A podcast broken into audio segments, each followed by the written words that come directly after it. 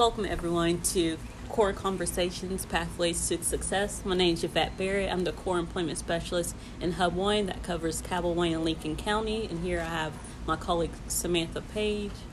Hi there, I'm Samantha Page, an employment specialist with um, CORE um, that serves Hub 1 and covers Cabell, Wayne, and Lincoln counties. Today we have two guest speakers to kick off for Recovery Month. We have Ryan Elkins and John Smith, and they're just going to tell us more about their organizations and their role in the community. So, um, without further ado, we have first Ryan Elkins. Hey Ryan, how are you doing today? I'm doing very well, thank you. Um, so, what is your role in um, recovery community? In the recovery community, I mean, I'm a person in long-term recovery, of course, myself. I've been been clean for a little over four years, um, and I started the Lincoln County Community Outreach Program as a way to try to give back to my community and bring resources into this county that we never really had before. Um, to try and offer many different pathways to recovery. Uh, any anything that's best suited for the individual, we try to meet people where they are. I'm also a peer support specialist at Aspire Family Wellness in, in Huntington, and I'm a social work major at Marshall University. And my hope is to bring, provide better resources here in Lincoln County, uh, sober living houses, um, mental health service providers, things like that that can better serve the individuals in need. Awesome, thank you. And John Smith, what's your role? Well, I have. Uh, I've been working in uh, recovery outreach in this county for uh, several years now. I'm also a person in long-term recovery. I'm the Lincoln County Prevention Coalition coordinator.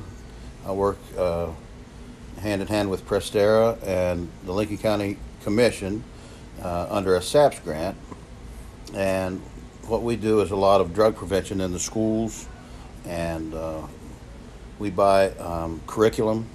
We've been able to supply the Board of Education with um, 2,000 books for the third through the fifth grade of Keep a Clear Mind. Um, we also bought the second step prevention curriculum uh, for anti bullying and, and child body protection or body harm protection, uh, one of which was state mandated, and we able to get that into the schools. Uh, we didn't have it previously, and we're really proud of that. We do Narcan training um, every Wednesday evenings, and I do an outreach.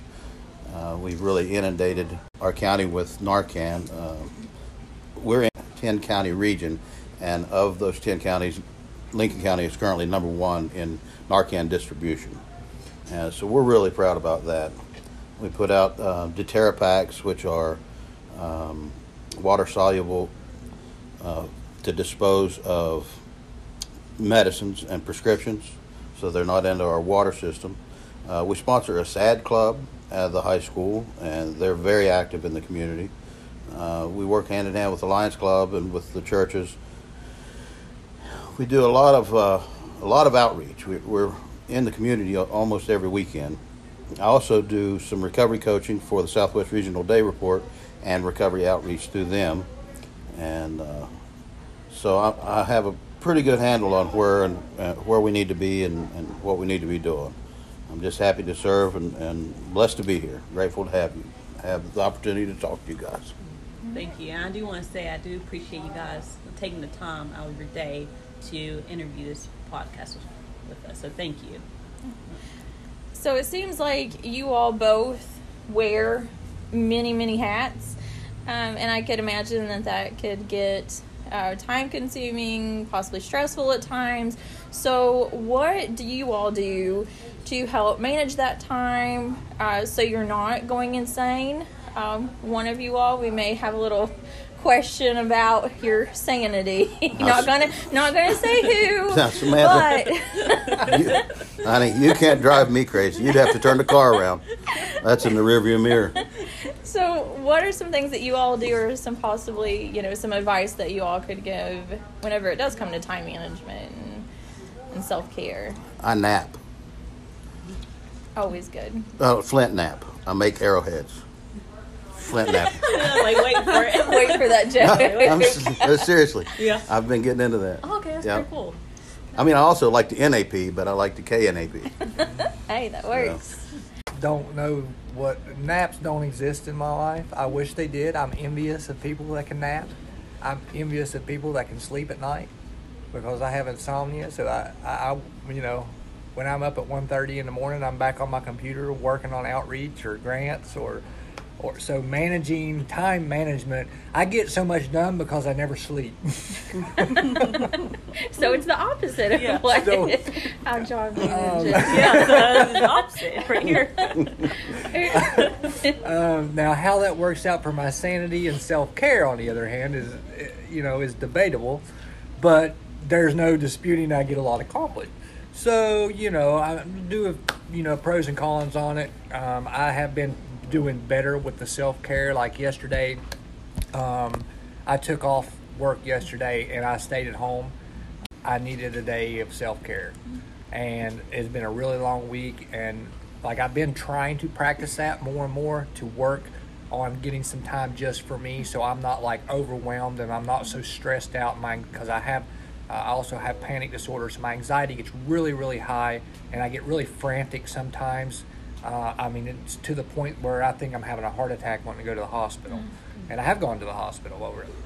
Um, so since but since I started working on taking some personal days from work, uh, it's not been nearly as bad. So that's what I've been doing for my self care.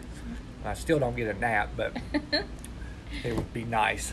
oh yeah. But I relax and I watch you know Netflix or play my Xbox. Hey, that works. That's great. So, with it being um, Recovery Month in September, what are some events that you guys participated in, created?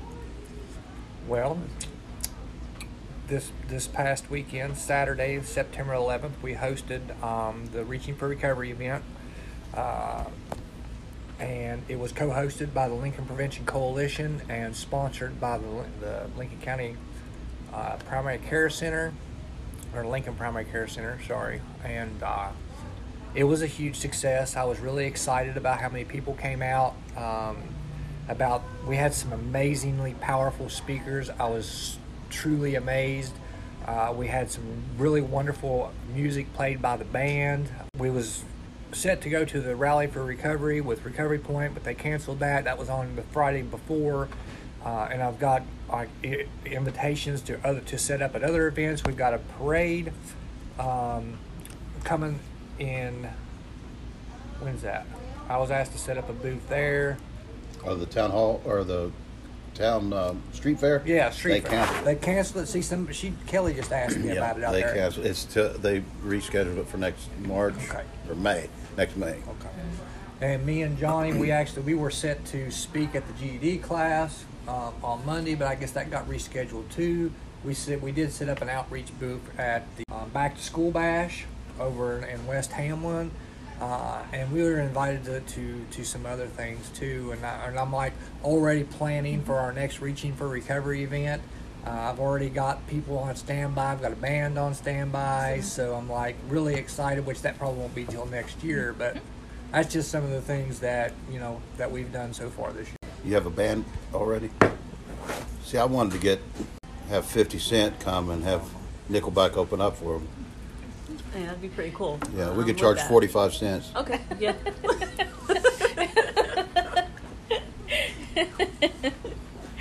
Oh man, that was a really good event though. The Reaching for Recovery. Uh, you all had a lot of people attend, and a lot of good resources were available. So it was I was uh, really great. I was touched by the the amount of community response in terms of service work. Yeah, We had a really good volunteer team that came out, and they worked really hard, and they did. that touched my heart. I was real grateful to see that. So it makes me think that we're really making some major strides towards uh, breaking stigma, Yep. um, because that's the third event that I've been involved with since I've started doing this. Of course, last year uh, was kind of put, you know, everything was been up in the air with the pandemic, and but that was by far the best event, and and the, definitely the, the most community um, volunteers that I've seen, and so I'm just real grateful for that. Yep. That was great. So that's what it takes. It takes a community to overcome this, and um, you know, the opposite of addiction isn't sobriety. The opposite of addiction is connection. And uh, I think that's what we're starting to make here in our, our county is connection. And it really seems like it's happening here. And I remember the first time getting connected with the Lincoln County Community Outreach Program. I noticed the things that you all were doing on Facebook and then just seeing the outreach that you all had in the community and, um, you know, creating that engagement and connections. And then that's whenever we reached out to Ryan and started attending the meetings. But it's been amazing what, you know, what you all have done with the, you know, the growth in the community and everything these past couple of years. And speaking of stories with the Reaching for Recovery event, we just want to have the chance to hear your stories as well. So, Ryan, Personal story? yeah, your personal story if you want. Yeah, I don't care. Um, how much time we got? It's a long, it's a, like, it's a long story. Um, I'll make it as brief as possible. So, uh, I was born in Millersburg, Ohio, and when I was 11 months old, my dad killed my mom in a drunk driving accident and moved us down here to West Virginia. Um, very abbreviated version of childhood. I grew up in a very abusive home. Um, my whole family is using addicts. Um, you know, I never felt like I fit in or I belonged anywhere. I would go to school, I would get in trouble. You know, I, I would see see these other kids with with with two parents and, and, and they were happy and, and they would you know I would get invited over for dinner or something and I would see them you know their parents being so polite and so and all and everything that I never had and it was like I was jealous and envious of, of these other kids and I just didn't feel like I belonged like I was an alien dropped off on the wrong planet you know? Um, well, over the years, uh, the abuse at home got so bad that I, you know, I would hear my dad coming home from from work or something, and I would hide under my bed. Um, I would spend weeks at a time in a tent up on the hill up on Parsner Creek, just so I wouldn't have to go home. And then when my uh, girlfriend got pregnant, that kind of gave me an out that I was looking for. Um, so I dropped out of school when I was 16 years old in 10th grade, which you know, I'd done been held back twice. I'd been in juvenile uh, uh, probation, juvenile probation. I'd been in all kinds of trouble uh, because I was acting out and trying to get attention, and I only got negative attention at home, and so I kind of strived for that everywhere I went. Anyway, my my girlfriend got pregnant. I think she was 14, and no, I'm sorry, 15. She was 15, and uh, you know, I, I, dropped out of school. We got married. Um, we had two more kids over the years, and, and the addiction just continued to progress uh, to the point to where I couldn't maintain a job. Uh, I couldn't keep the bills paid. We started trading and pawning the stuff off that we bought for the kids. Bills was, you know, they turned the electric off. We'd lost it. Uh, we, I bought, had bought a brand new trailer, and I got, you know, tired of the bill collectors calling and so I just told him because that, you know I, I wasn't gonna pay it because it was taking too much of my drug money. Um, so I just told them to come get the darn thing, and, and they were more than happy to oblige. They come got the home, knowing that me and my wife at this time and three kids were going to be homeless. Uh, we moved in with her parents, who we then began to suck dry, and we would pawn pawn her dad's guns. We would steal his checkbook and write bad checks. We'd take his debit card. I mean, we really caused a lot of damage and harm to fuel our addiction. And, uh, you know, fast forward, least, you know, I spent 17 years in active addiction with opiates and other um, medication type uh, drugs. And then in year 18, uh, I was introduced to methamphetamines. And after about two weeks watching other guys manufacture, I'm a quick learner. I'm a quick study. It didn't take me long. I, I didn't need them anymore. I went home and I was doing it myself. And I was doing it in the house with my kids in it. And that was right in the middle of town here in Hamlin at the trailer park across the ditch from the EMS services there. Um, so by the end of the year 18 in active addiction, my house was surrounded by law enforcement and they raided the house and uh, you know I was faced they uh, they charged me with five felonies and 48 misdemeanors I was facing 50 years in prison Um, and ultimately, I pled down to one felony charge, which was operating and attempting to operate uh, a meth lab, and got three years probation with possible two to ten if I violate. Well, in and out of uh, in and out of regional that you know I would violate, and they would they would send me for shocker after shocker after shocker. I got kicked out of drug court. They said I needed a psych eval. They wouldn't accept me in there. Um, which honestly, today I'm kind of glad they didn't. Um, I don't know if I'd have made it through drug court. Uh, but ultimately, I got sent to Huntington, and before I got sent to Huntington, I didn't know what recovery was. I didn't know what these 12 step programs was. I'd never heard of them because they didn't exist here in Lincoln County. And I went down there and I found something that I wasn't looking for, I wasn't expecting. Uh, I found hope. And it was the first time in my life that I had ever found hope. I, would never experienced that before. Uh, I've, and I was in 28 day Pinecrest 28 day, and they would coming in doing H and I from a fellowship, and there was people on this panel with like like 10 plus years clean. And and honestly i'm sitting here listening to these guys share thinking these guys are full of crap. You know this one guy is all happy and spiritual and i'm like there ain't nobody that happy and not high mm-hmm. it just didn't make sense to me you know? So i thought they was lying. I thought they was being fake. And I got out of that 28 day and I went into long term. I went to Laurelwood, and uh, and while I was there, I went to you know I went to meetings and I got a sponsor and I started working steps and I started to realize that these people were not fake. These people were real. They were onto something and and while I was there, um, they told me things like find people that have what you want and stick with them. And if you want what they have, you need to do what they did to get it. So I would find these people, right? And you know, I'm very literal. I'm, I'm an extremist. I take everything to, to all out or nothing. Um, so they probably wasn't expecting me to jump in their pocket and chase them around everywhere they went, but that's kind of what I did. Um, I followed uh, I followed Dee, man. I followed her everywhere, right? She she encouraged me to go back to school, and she had just gone back to school and and I felt like I was older, and I didn't feel like I was smart enough because I dropped out of school and I never did, did good in school. And she encouraged me and she motivated me. So I went back to school and I graduated 18 months later with a college degree. And she was just she had just completed her master's at Marshall University, and I was like, that's what I want, right? So I followed her to Marshall right? And then she ultimately became one of my college professors in my substance abuse class while I was at Marshall, which was awesome.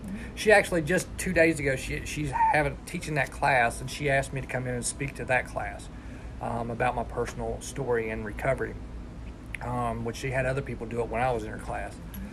So. So I tried to do that, right? And they said, chase your recovery like you chase your dope. You know, a year into my recovery, I had people telling me, you need to slow down. You're doing too much. And I'm like, well, how exactly did you chase your dope? You know, I, I chased my dope hardcore, and I come in here and I do this the same way.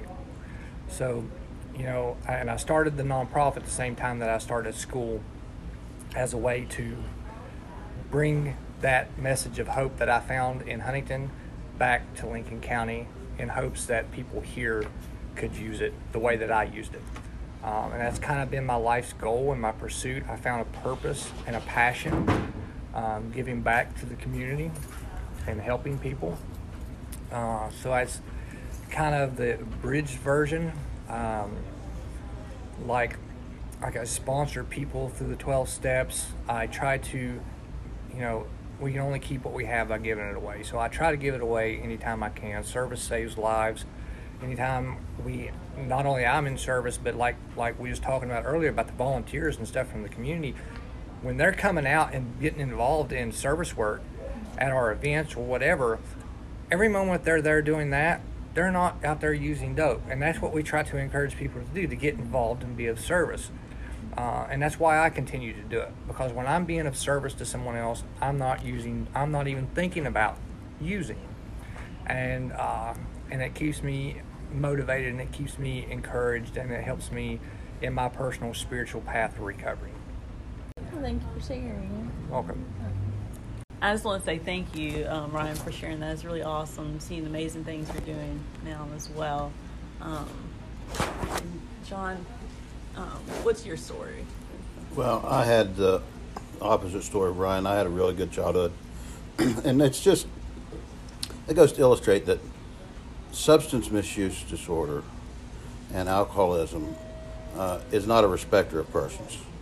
This can happen to anyone, and you know, I was brought up in a Christian home. Um, never wanted for anything. Um, we lived on a farm, so I was brought up old school. Um, I got my rear end busted more times than I can count, but looking back on it, I probably needed it more than I got. Probably got away with more than I should have. Uh, I recognized in myself the, the alcoholic tendencies before I ever found alcohol or drugs. I was, uh, I recognize now that I had a, an addictive personality to begin with. And what we suffer from is a, is a spiritual malady or a spiritual sickness. And I, I can see in my life all the times that I turned my back on God and, and tried to do it my way. Um, that's when the grief came. So, um, when I was in college, I played some college football and I got in a motorcycle wreck and hurt myself in about 92 or 3 and was put on some pretty high powered pain medicine. And um, I was already a binge drinker at the time. So uh, you put those two together, and man, I was, it was on. It was like, you know, on like Donkey Kong. And um, it wasn't long. I was doing uh, my student teaching. I had started my first practicum. I gained. Uh, I stopped playing football, um, and I started running weed for my cousin out of Denver, Colorado. And I did that for about eight months while I was doing some student teaching. And well, I quit quit doing that when I got out of college, and uh, I got a job for the Lincoln County Board of Education as an English teacher, and and I was coaching football, but I was still uh, misusing uh, prescription opiates and and uh, illicit substances. Well, my cousin got in trouble, and it was a it was a, a statewide ring, so it was federal. And under the old laws, I was facing five to twenty minimum mandatory, and had a ninety like a one point eight chance of winning it if I took it to the jury of my peers. And the bottom line was I was guilty. I did it. So I pled, and I did uh, federal prison time. I had just gotten married when uh, the indictment came down. So it was like a thunderbolt. It was everything. I lost a career, and my marriage was just shaken to the core.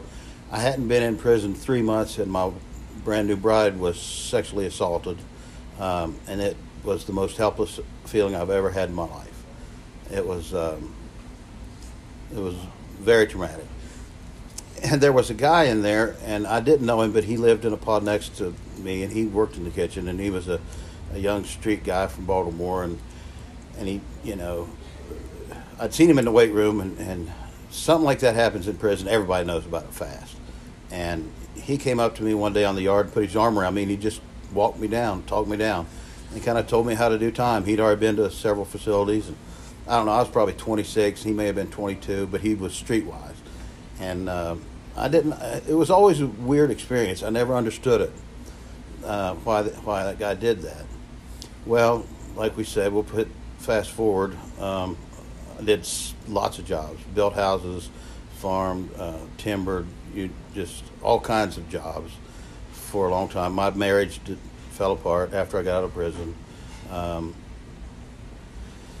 so for the next 17 years, I was, you know, I didn't get any more trouble, but I, I, I was still using actively. And it, it's a progressive disease, so my use got worse, and it got worse, and it got worse. And finally, I, uh, I was cutting timber on the ridge one time, one day, and I was, I'd been cutting timber and using in the hopes that a tree would get me, because I just, I thought I wanted to die. And I cut a big white oak out on the ridge, and it jumped the stump, and I jumped when it happened and when it when I jumped, I realized I didn't really want to die. I just didn't want to live anymore the way I was living. And um, it wasn't about a month after that that some folks that were helping my mom and dad helped me uh, got me into a, a bed at, at Recovery Point, and I'd never been to treatment. And I went down there on a Friday night, and I stayed in detox two nights and two days. Sunday morning, uh, I got up and said, "I'm leaving." Well, they pointed at the door and said, "There's the door." Apparently, I was pretty much a bear because they didn't even try to keep me. And I walked from downtown Huntington to almost uh, the Bob Evans, out towards Route Three, Route Ten. And I guess recovery folks had called uh, the woman that helped me get in, and they called my mom and dad. Well, she called another place that was in Huntington, a treatment facility, and they wrangled me up at the parking lot at um, Bob Evans, and here comes this truck flying in, and this guy gets out, and he looks at me with a grin, and it's the same young streetwise kid from Baltimore, 20 years earlier, Oh. a guy named Rocky, who runs a house down in Huntington.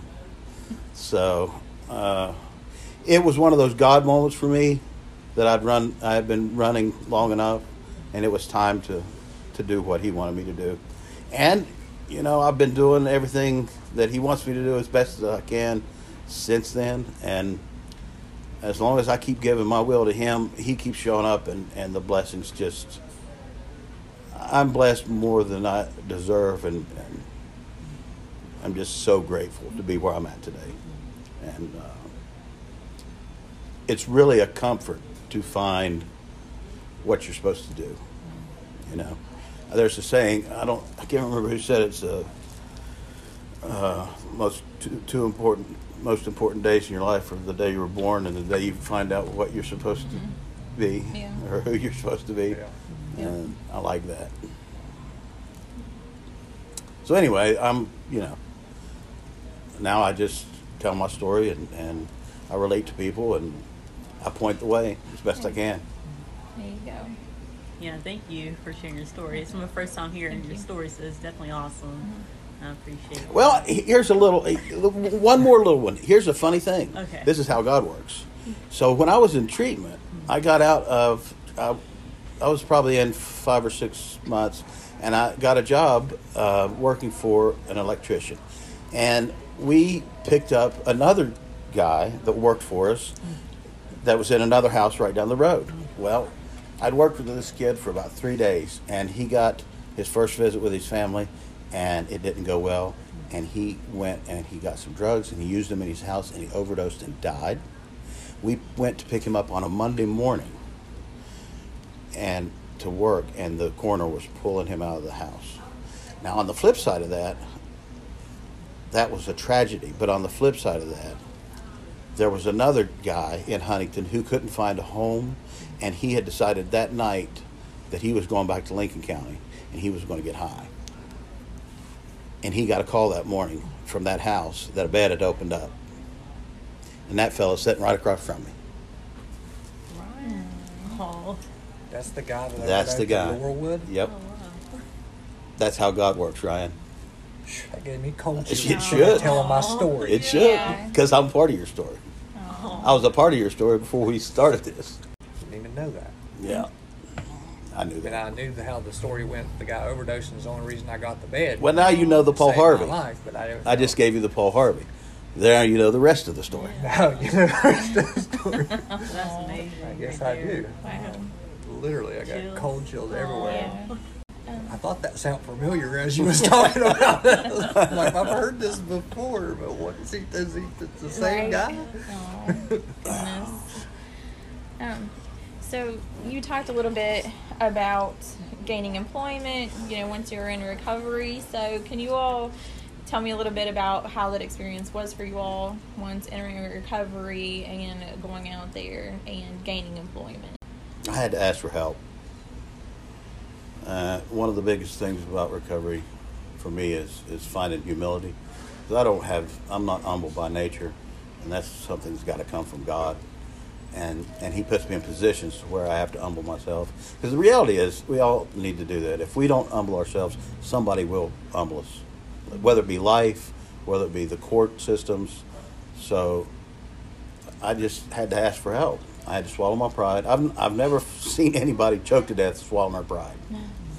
And um, I had to ask for help. You know, um, I had to request a variance from the state in order to work in uh, in a behavioral health setting, um, and to be you know a part of. I'm on the treatment team for the adult drug courts, and so I, you know I had to go out into the community and and I had three dozen letters of support and and whew, I read those today and it's just Aw. it's it's awesome. Yeah. Like, yeah.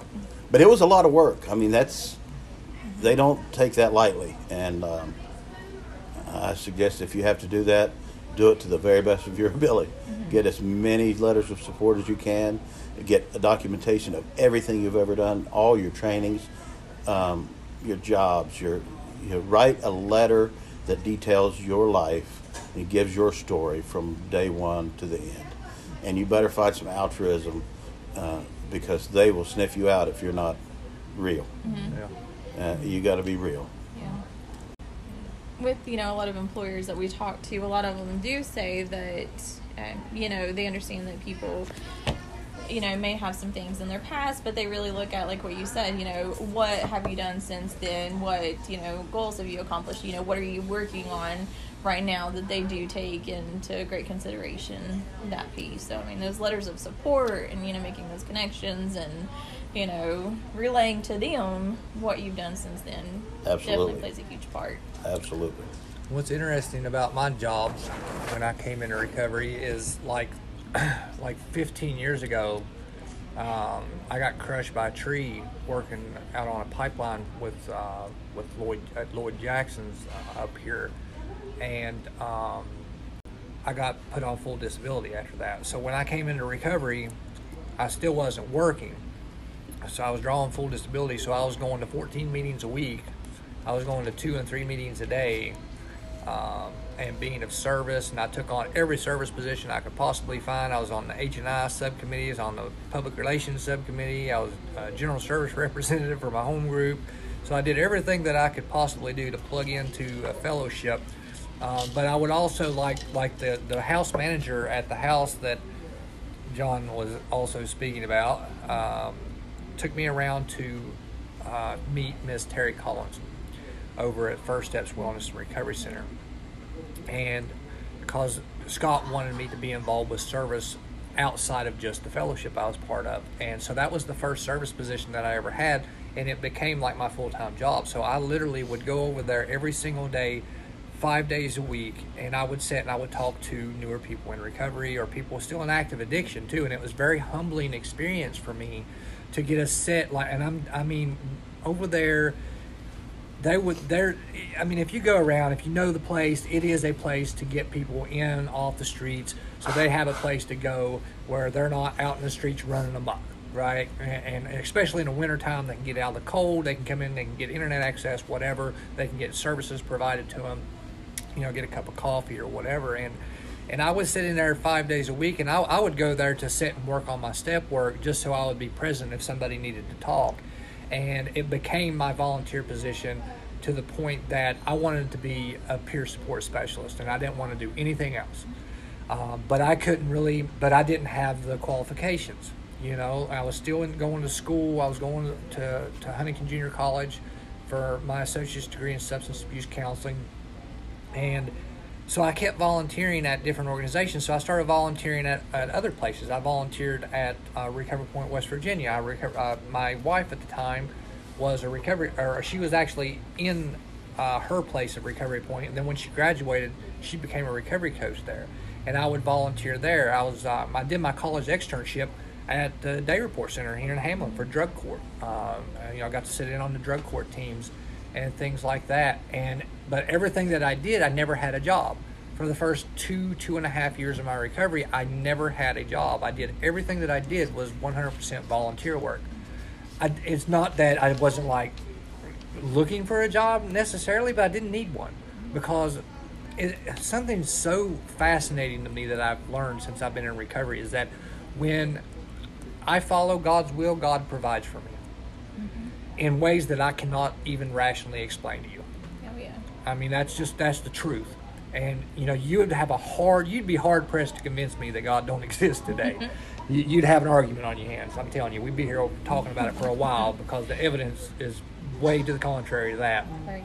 Um, I'm talking, I would be behind on a bill, and somebody would just offer me the amount of money that I need for the bill without me even asking. Like, how did you know I needed that? You know, my sister literally done that to me twice. Um, and so I didn't really need a job.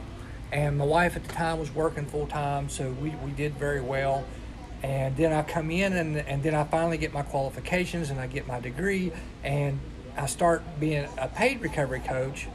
And like the job that I have now, I only I only get paid two hours a day, and I sit down there sometimes twelve hours a day. You know, I have I have one client that I get paid for, and but I work with every client in the house. I don't have to sit down there.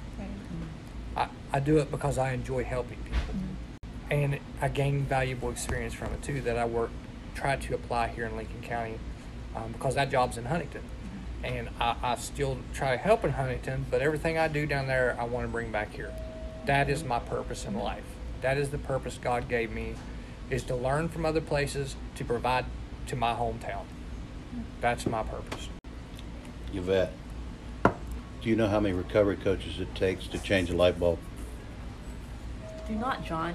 How many? It only take, it only takes one, but the light bulb has to want to change. Oh wow!